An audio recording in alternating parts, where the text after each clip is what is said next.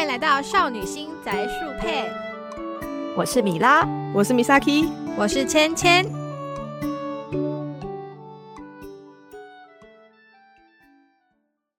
嗨，大家好，欢迎来到少女心宅树配。大家好，大家好，还有大家芊芊，然后我是米拉，还有我是 Misaki。耶，那我我们赶紧来就是先聊一下，我们今天要聊什么题目吧。其实今天呢，就是之前我们有回答大家的棉花糖的问题嘛。那我们今天想就之前棉花糖有人问过说，他想就是有。听众问我们说：“哎，想要希望我们多多介绍关于中文的乙女向手机游戏，所以我们今天就特别开了一个专题，想要聊聊这个项目啦，这个主题。对，然后所以今天就想跟米萨 K 还有芊芊一起讨论一下关于我们对中文女乙女向手机游戏的想法啦。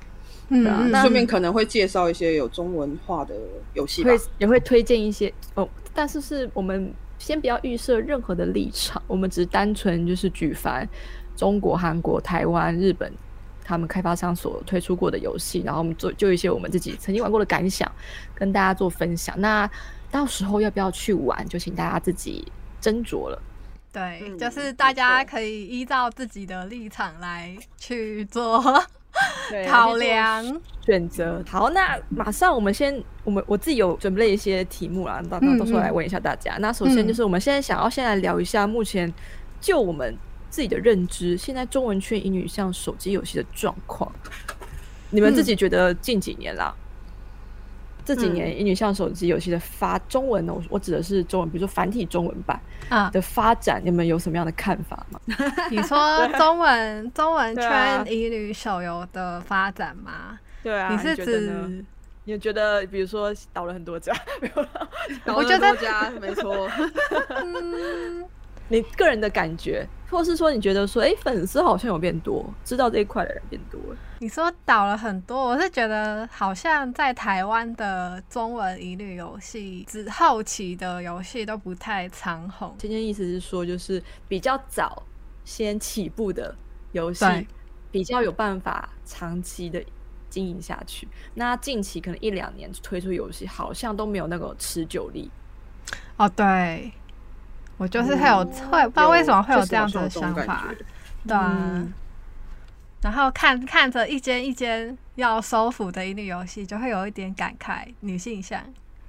对啦，确实哎，就是那种怎么怎么说，每次看他们要收，就会觉得啊，怎么又要收了？有 些有这种感慨，好像甚至没有到一年吧。有有有的很短，有的好像很短就收了。嗯，有的我记得真的很短就收了，而且我记得没错的话，那个那个那个什么之前。我这个我就不知道到底是多久收的，但是之前有过那种，就是呃，我没记错的话，像是那个 B B F 应有哦，他甚至是本家都已经开始摆烂了，然后台服才开始出，嗯，所以这个应该很快就会收啦。我不知道他实际到底营运了多久啦，但是这个怎么想都觉得应该时间很短就会收。那 Misaki 呢？你说也是对对于整个市场的状况，你自己觉得呢？就是台不是台讲错了，中文的中文圈中文圈的游戏，就觉得一开始的话，当然是日本日日日本那边出的游戏比较多。然后就像前面讲的，感觉好像就是只有大约我自己的感觉，大约五六年前那个时候的游戏。嗯，就是都还可以撑到现在，然后后面就是像刚刚先生说，就是后面就是好像都做不太起来，然后近几年反而做得起来的，我自己觉得很多都是可能呃中国那边都有游戏，反而。呃有崛起的感觉，而且你会发现近几年来就是有很多的中国的乙女游戏，就像。雨后春笋一样，一直冒出来，冒出来，冒出来。对对，然后台湾也有。那先不论说他们后续营运的状况怎么样，但是你就会觉得说，近几年反而日本那边出乙女游戏的游戏比较少，他们反而都转女性向，然后反而是中国跟台湾这边，哎，好像开始有在做纯乙女的游戏的感觉比较多。对对对，感觉好像是这样子，可能有发现到说台湾有这个市场，或者是说华语圈有这个市场这样子。嗯，对对对。我我跟 Misaki 的感觉是一样，因为我自己认知到就是，呃，乙女游戏这个男女恋爱关系，我们说 B G 像单箭头或是呃一对多这样的一个游戏模式跟形态啊，在过去日本可能十年前、二十年前就已经有了，而且不少。在他们那时候可能用 iMode，就是那种 Web 制的 Web 网页型的那个游戏，已经很多了。然后换装故事卷都很普遍。啊，那时候其实台湾跟中国啊，就是基本上华语圈这边，其实中文圈没有没有什么人在做。要做的话，也是用以前比如说什么恋爱恋爱游戏大师啊，做那种自制的 DIY 的对那种游戏。然后比较少就是手机上随时可以玩的那一种。然后日本在这个部分已经发展的蛮长的。那在大概十年前或者五六年前吧，就在就是中国跟台湾这边已经开始崛起的时候，但日本反而舍弃了。对啊，他反而这个模式，然后反而开始转了，转变他的那个内容，就是口味市场的口味变了。他们可能意识到说，就是哎，其实我们不一定要男女啊，我们如果是一些有情向的，或是。百合的话，可以赚到更多钱。就是可能他不不单卖我，他不可能单爱单卖玩家跟角色间的恋爱，他可能还会卖你们的友情，然后你们的追求梦想的青春，类似这种，就是那种努力恋爱有汗水有泪水的故事。对对对对对，更加赚人热泪，然后粉丝凝聚的更快。他们可能发现这样的事情。对，而且有可能因为有的人本来就可能对于恋爱游戏没有那么的。常常在玩，有些人确实不会那么执着在那个，有些人反而会很喜欢看，就是挥洒青春、挥洒热血 的那种剧情，就是他的粉丝群可能基数可以更大吧。对，那所以所以说就是该怎么讲？呃，可是问题是，中文圈这边是近期来才崛起所谓的女性向。女性恋爱向游戏的一个这个市场，所以还在发展当中啊。那只是我近期也觉得好像诶有点停滞，因为就像刚刚芊芊讲的，一年不到一年就收了游戏也不少啊。我觉得怎么说，就是好像台湾跟中国，我们都只是在步上日本的后尘。对，因为像因为是，因为像像毕业楼什么的，台湾好像台湾虽然一直都很长红，但是。我们还没有把这个焦点放在像日本那样直接开发女性向，但日本都是直接，他们前期已经有这个问题，他们后期的产品之后做修正嘛，就是，所以就会变成说，好像我们台湾之后也会跟日本一样，大概就是走，应该类似，对，可能要转型喽，说不定，对，说不定到的是，我觉得两三年前状况还好，但近期真的觉得。好像有点疲惫了，就是你推出的作品，你也找不到太大的、非常大的亮点，然后你会觉得，诶，怎么都这么像，对，就是有一种市场饱和的感觉，没错，然后有点停滞感，就是那个市场没办法再增加更多的人了，那这时候可能要做出一些改变吧，就是之后的新开发，对啊，不管是这个感觉，就是不管是哪一个地区做的游戏都有这个状况，应该连韩国那边出的乙女游戏也有这种感觉吧。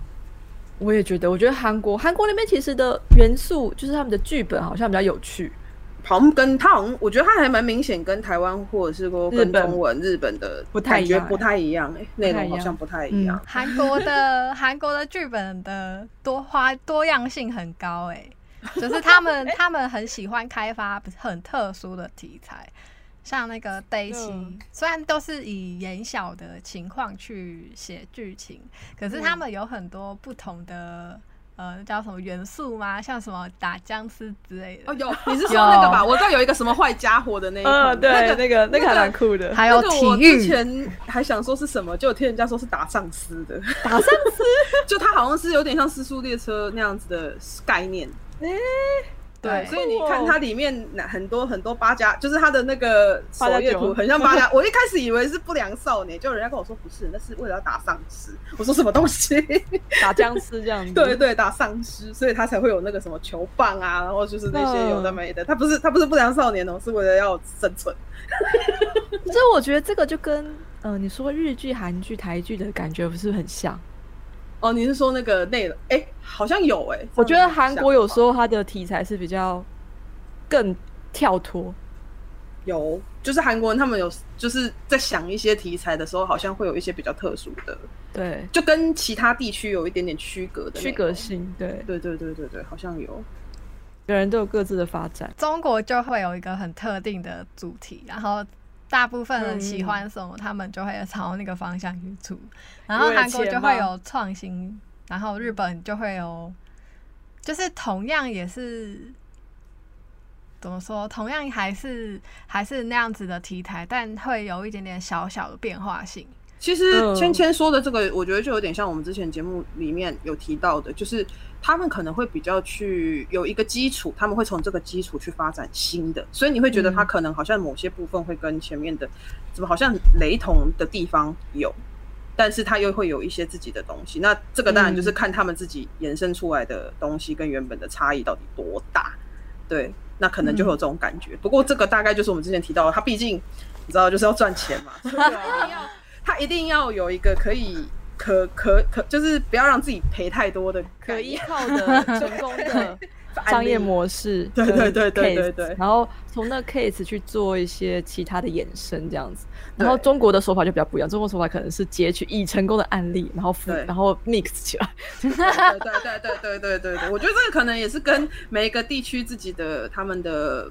就是商业的习惯，知道这习惯吗？我不知道怎么讲，不太一样。对，不太一样。我觉得这可能也有他们自己一些，可能各地区的文化，或者是说他们自己本来就是都是这样子在操作，有关呐，有关系。对啊，对，真的。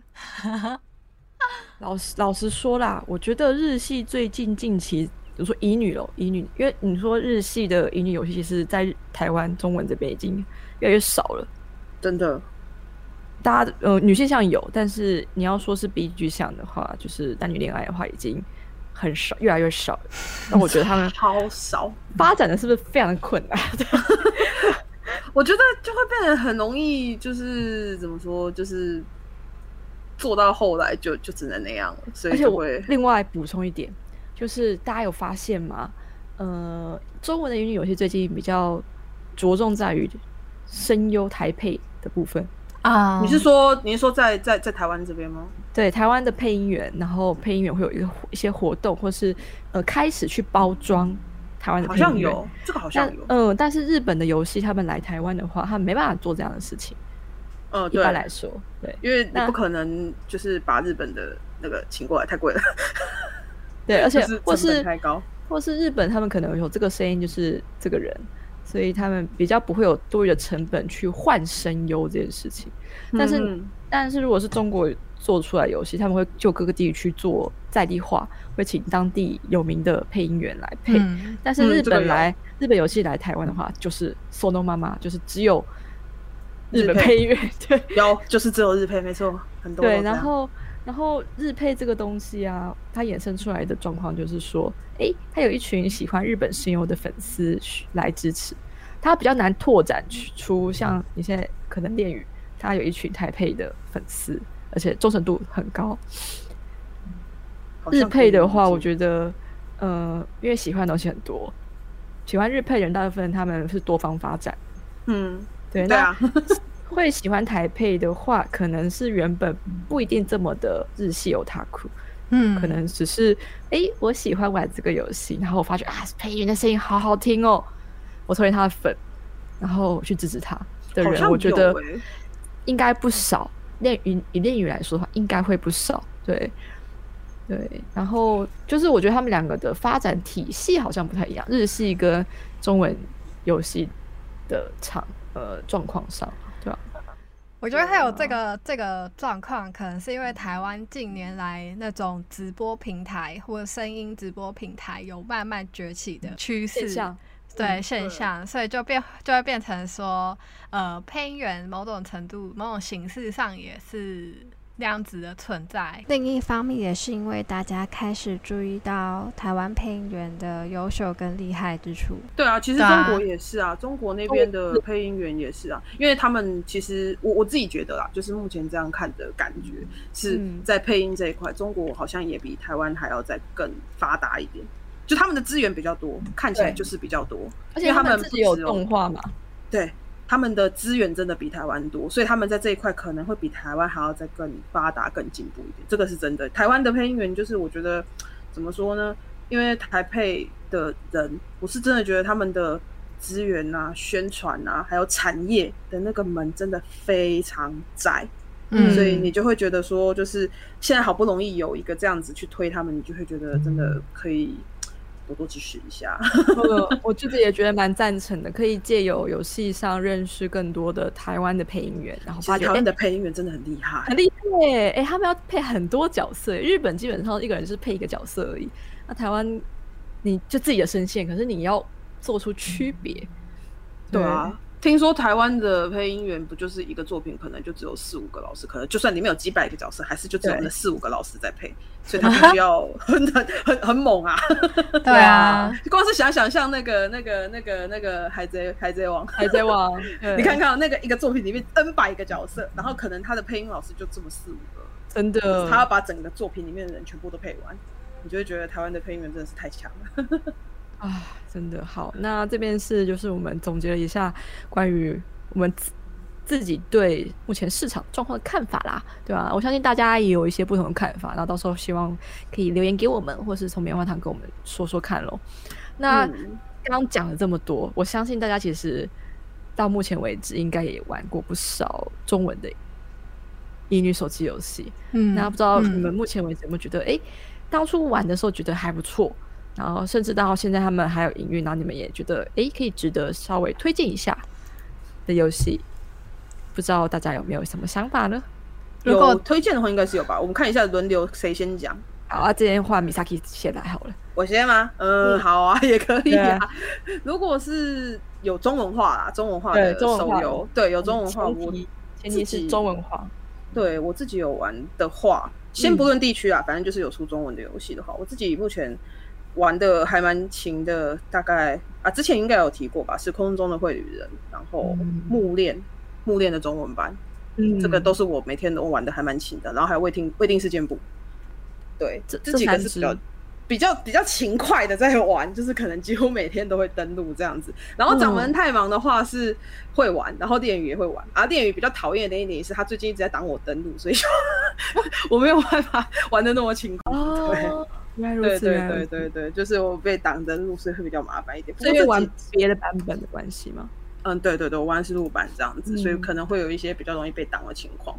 对，然后这几支的话，其实呃，推荐的话我都都觉得还不错。不过不过以那个游玩性来说的话啦，其实我个人还蛮推，就是之前有提到未定跟会旅人。这两款我很推，它的玩法跟一些剧情上啊，木链的话就是我本人也很喜欢，所以我也很推木链英雄，就是打麦子这样子。对，不知道你们有没有玩过这几款？有有 有，尤其是有对，而且我可以我们再分类一下，就是我们现在台湾可能方便下来的到，应该会是木链跟未定，会旅人还没有在台湾上嘛，对不对？对，可是我有点担心他不会出台版。哦，是哦，因为其实我看他的营收状况，可能在就是入版那边的状况没有非常理想嘛。没有，嗯，应该是说看那个营收状况，让我觉得他会出台版吗？会打一个问号。问号。对对 对，很可惜耶。对啊。对，但不过我觉得他跟未定都让我很喜欢的一点是他的就是剧情的部分跟他的一些游戏的设计。我很喜欢这样子，不过，对，不过我觉得要要先要要拆开来讲的话，是绘旅人他的那个世界观设定跟未定不太一样。未定你们有玩，你们应该知道，他就是有一个主线嘛，对不对？嗯。然后会有角色的个人路线这样子，对。然后它就是有一点点像是要讲什么连续剧嘛，就是这样一章节一章节一章节这种感觉。对。可是绘旅人不是，绘旅人他是呃。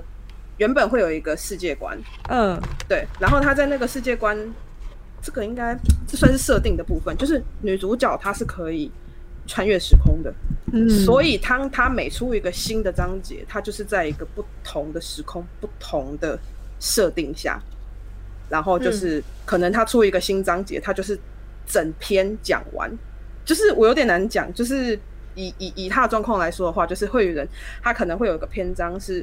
它会有现代，嗯然后，然后当它现在出了一个新的章节之后，是可能它是呃，像它第一个章节的话叫叶塞大陆，它里面有一点点像是西方的中世纪的那种背景，然后他可能出了这个章节，他是会把这些角色的这个章节全部走完，剧情全部走完，然后这个活动就是这样。然后下一个的话，可能就是我记得它里面有一个就是会跳到另外一个世界，然后它也是出一个章节，它就是全部走完。哦，它是这样子的设定，所以你会发现就是这些角色在不同的世界线，它是不同的身份。哎。是不同的身份。我问一下，所以他的攻略角色是固定的，固定。可是他在不同的世界线，他会是不同的身份。我随便举例来说，好，里面有一个我很喜欢的角色叫罗夏，他在现代的身份他是总裁，可是他在第一个叶赛大陆的世界线他是皇帝，他的身份是皇帝。然后他在第二个世界线里面，他的身份变成旅人。就是旅游四处旅游的行商人，对，所以你就会发现这些角色在不同的世界线，他是不同的身份，然后会有不同的故事跟发展这样子。哦，这样可以严格说一下，就是平行世界的感觉，对不对？对对对对对对对对对。然后它大概是这样子的，就是它跟未定是差蛮多，不是像连续剧这样一直写下来写下来，因为它没给你一个新的章节，可能你就是可以完整的看到。角色的剧情这样啊，有缺点也有优点。优点的话就是你每次在玩的时候都还挺新鲜的这样子。嗯，然后可是有一个缺点的话，就是会变成说它可能剧情会略短，因为毕竟它每一次出，它可能就不可能出个大长篇这样子，所以可能感情进展略快。可是我是觉得基本上写的都还可以，就是还蛮能接受的。对，而且我喜欢他关卡的一些小设计这样子。然后他像他前阵子吧出了七系，七系的话它又变成是古代的剧情，中国古代风格的剧情。对对对对对，然后他会想一些小活动去搭配他的那个剧情的内容，这样子。他这个有点像是卖点在人设，就是虽然呃虽然他每个世界不同，他的身份不一样，但是因为你爱这个角色的个性跟这个角色的外貌，所以所以你在每个世界都还是会依然会对他多少有点动心，这样子吗？对，会有一点，因为其实角色在每一个世界线里面，他的性格不会差异太大。嗯哦，就还是他，名字也还是他，只是身份就不是。对，名字都不会变，就是他叫这个这个这个世界线叫这个名字，他叫另外一个世界线也会是叫这个名字，只是他他的身份会有点不一样，这样子。跨越时空，这有点像 Party 的感觉，就是。对啊，我讲，比如说我们很喜欢一个角色，我们二次元创作可以帮他做别的世界线那种感觉。对对，所以其实蛮新鲜的。对，然后而且可是他其实会有这样的设定，是跟他的女主角的身份跟世界观设定有关系才会这样。这我就先不讲好，就不讲会有剧透，大家自己玩就知道。对，但是基本上是合理的。你你会发现他会跳那么多世界线，你可能会想说，哎，这样不会很乱或很奇怪吗？但是如果你知道他的基础设定设设定的世界观是不会的。女主角是因为有原因，她才会这个样子的。哦，就是她可以这样跳世界线，或者是说为什么会有这么多世界线是有原因的这样子。嗯，对对对，所以这个玩的就会知道它的其中的缘由，就还蛮有趣的这样子。而且我觉得它的卡面非常精致，它的卡面都很漂亮。对，而且它很佛哦，它完全很佛。啊，其实。啊没没有啦，我觉得知识就氪金啦，只是他不氪金也可以玩的很开心那种感觉嘛？可以，可虽然我只有我我我我只有氪月卡，然后我到现在我喜欢的那个角色，我基本上是全卡册吧。哦，可是我只氪月卡哦，我只氪月卡哦。全坡侠出现了，就是我只刻月卡，我没有刻很多钱，就是他好厉害，蛮容易拿到自己的。我自己觉得他还蛮容易拿到。你只刻月卡，你可以把一个角色的卡全都收集到，也是蛮厉害的。对，所以就是我我自己觉得他就是对我来说他很佛心。我另外一个有玩的朋友，他也觉得这个游戏跟其他游戏比起来佛心超多的。对，它叫做时空中的绘旅人。对对对对对对对对对。我自己是还蛮喜欢，而且它里面那个也是有蛮多那种小玩法、小很多的那种细节，我蛮喜欢的。它跟未定有一个有一个东西我蛮喜欢，就是之前我们不是在聊说未定跟掌门，我们会还蛮喜欢它的，就是不只是主角，还有一些配角的故事。对，会觉得也有，就是它虽然是在校园里面，但是它里面会有很多的配角，也是会有一些它的东西可以看这样子。嗯，对，然后而且它里面还有很多的怎么说，就是。那个校园里面的一些其他的人，他有时候会套进一些剧情，而且你还会拿到那些人的卡哦。就是你有时候打活动，你那你可以拿到配角的卡，算是免费让你拿到的 N 卡或者 R 卡那种感觉吗？对，可是它不是乱画的，哦不是只给你一张礼盒，是好看的图，好好看的图，漂亮的图，这样子。赞哦！对对对，所以你就会其实看着看着也会蛮喜欢那些配角的这样子，而且还会送你卡这样子。然后他的卡基本上都会搭一些，就跟一般的游戏一样啊，会有一些语音啊，或者是一些故事这样子。哦，对，而且我觉得他故事的文笔写的也还不错。嗯，对对对。但是这这一款很可惜，就是它只有入版，对不对？对，他现在台本没有出嘛，对不对？对对对对。然后只是就觉得很可惜，不然其实我我个人还蛮推这款游戏，可以玩玩看这样。他希望之后有机会，就是他们有计划出台版之类的，希望是希望。对他现在都还有他，而且他有找日配，而且日配有慢慢的在时装的样子，就是希望。对对对，所以还蛮希望他有。他是录版还时装日配这件事情？对，就是你可以，而且而且你知道他超好笑的，它在游戏里你可以选择这个角色，你要。在某个地方要听日语还是中文？就是不是不是整个游戏 整个游戏变成日配或中配哦？天哪！就是我可能这个角色我想要听他的日配，我就把它转成日配，可是其他中其他角色还是中配哦。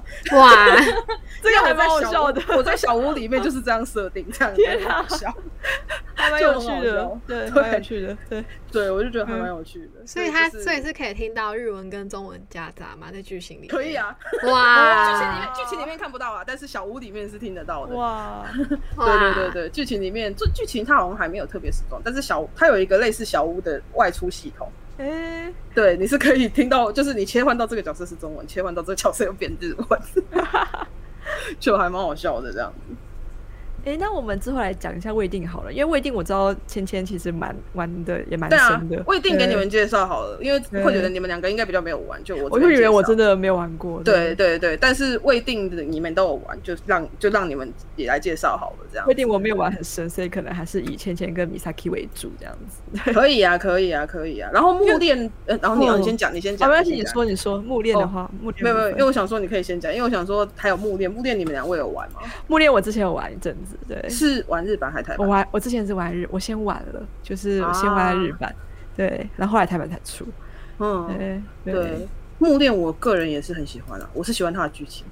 木恋的剧情我觉得很不错，哎，对对对对对，而且它就是每一个角色都有每个角色单独的剧情，剧情，对对，而且我很喜欢它的关卡设计，它关卡超可爱的耶。嗯，真就是，因为一般来说，我觉得消消乐，如果你没有做点变化，它玩到一个。阶段你会很无聊，嗯，没错，因为很在对很作业，没错没错没错，很作业感。然后可是它很可爱的一点是，它每一次的关卡都会根据当期的剧情内容去做一些设计。我记得像比如说情人节的话，它的可能关卡里面就会掉一些情人节。我还记得它有一个有一次的情人节是什么？你要从那个可可树开始种植。你就是等下可可树种植出来，然后你要去摘可可做成巧克力。可是你是在三消关卡里面做到那些，这个厉害。我觉得他有点厉害。然后还有一年是那个什么，那个六月新娘。嗯，有有有印象。你有印象？你有打到那个爸爸在哭的关卡？有熊熊爸爸在哭，好笑，超好笑。他还有背景音乐，爸爸在哭，我觉得超好笑。新娘要嫁出去。对对对，就是我记得他的关卡打是。说什么要嫁女儿了？你要写信给爸爸，然后你要用三消去打那个信，然后只要你打那个信，然后那个信就会爸爸就会收到，然后爸爸就会哭。我觉得他们算是蛮有创意的耶，就是很可爱，在既有的游戏模式中寻找一些小乐趣，塞一些小彩蛋进去，这样子。很多小细节啊，我觉得对，我觉得很好笑这样子。然后你在做的时候，就是你会觉得它虽然永远都是三消，但不至于让你无聊到说，好像我每一次都是在做一样的东西啊。因为你三消之后，你还可以得到一些新的东、新的元素，对对对对，有趣的部分、彩蛋可以发掘。对对对对对对对，而且它就是不错的。对，我就觉得他这点还蛮不错，然后再搭配上，其实他，我觉得他其实也蛮努力的，在做一些小系统的优化跟开发。对对对，像他会有一些小屋的什么或什么，而且他 UI 三不五时就在改。对，嗯，对你就会感觉到他好像还挺用心的，就是团队团队还蛮用心。而且对了，我忽然想起来，木链，我觉得他很用心的一点是他的台版哦，他的台版好像有专门出台版自己的卡。青山树这个角色，我记得他有出台版自己的卡，是哦，对，就是否台版，只有台版有的卡，而且还不止出一张哦，我记得好像出过出过一两次、两三次的样子，这个还蛮厉害的耶。而且我记得他们的在地化做的很好，哎，没错，他们在地化做的很好，哦，在地化非常的贴近贴近台湾人会使用的词，然后哦，你说翻译的部分，翻译，然后还有一些就是因为有一个角色不是写字很丑嘛，然后。对，写字鬼画符，对，就是金山金峰组的，对，然后然后他们就也有把那个他鬼画符的那种字体给弄成呈现出来，有有有有有有有，对真的看不太懂，你真的就想说有点瞎想。这还蛮厉害的，很酷。对，而且我记得他的脚本很厉害一点是，他还会有用那种台语谐音的东西写进去，好像看过，哦你就会真的觉得他的繁中的在地化做的很好。这有用心哦。嗯有有有有，我在想，可能他们在发翻译或什么的时候，有专门的去校稿过吧，不然应该不会有、不会有这样子的内容出现。我之前前一款觉得翻译还蛮 local 的，是艾娜娜的部分，就是偶像心愿那边，他们那边的翻译也蛮在地化的。哦，对，哎、不过不过，艾娜娜，嗯艾娜娜，你说的是繁中版吗？繁中版对，有一阵子剧版蛮蛮台台台台台客，不过我问一下、哦，艾娜娜她的她的台繁中版应该不是原厂直营，是代理吧？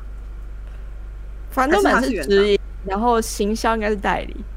哦，因为我会问这个，是因为我忽然想到木恋它也是直营，木恋是完全直营哎、它好像是完全的直营。，对，就是它是日本直接来营运嘛。那偶像是因为是算是万万代嘛，那但是它的营它的营运应该是日本那边原厂，他自己也说他是日本原厂直营，但是他的行销都是请比如说小萌啊之类的帮忙做这样子。嗯哼哼，对，不过这样想想也觉得，就是这些原厂直营的游戏，他们都还蛮认真的，就觉得对啊还蛮不错的这样子。这点还蛮好的。真的真的，嗯对。那我这边的话，大概我就讲这两个好了，因为其他我发现你们好像也可以讲，就就、嗯 可以对让你们来介绍这两款，因为可能你们相对比较玩的比较少一点点，所以就对，真的，我这种比较少玩。对，对对对对嗯对。好，那如果那接下来换你要米芊芊呢拉讲还是芊芊先讲？还是我先？好可以啊啊，，可以啊，都可以啊。我自己的话，我是嗯，但我练语最近有点很少登录，但我练语其实玩蛮久的。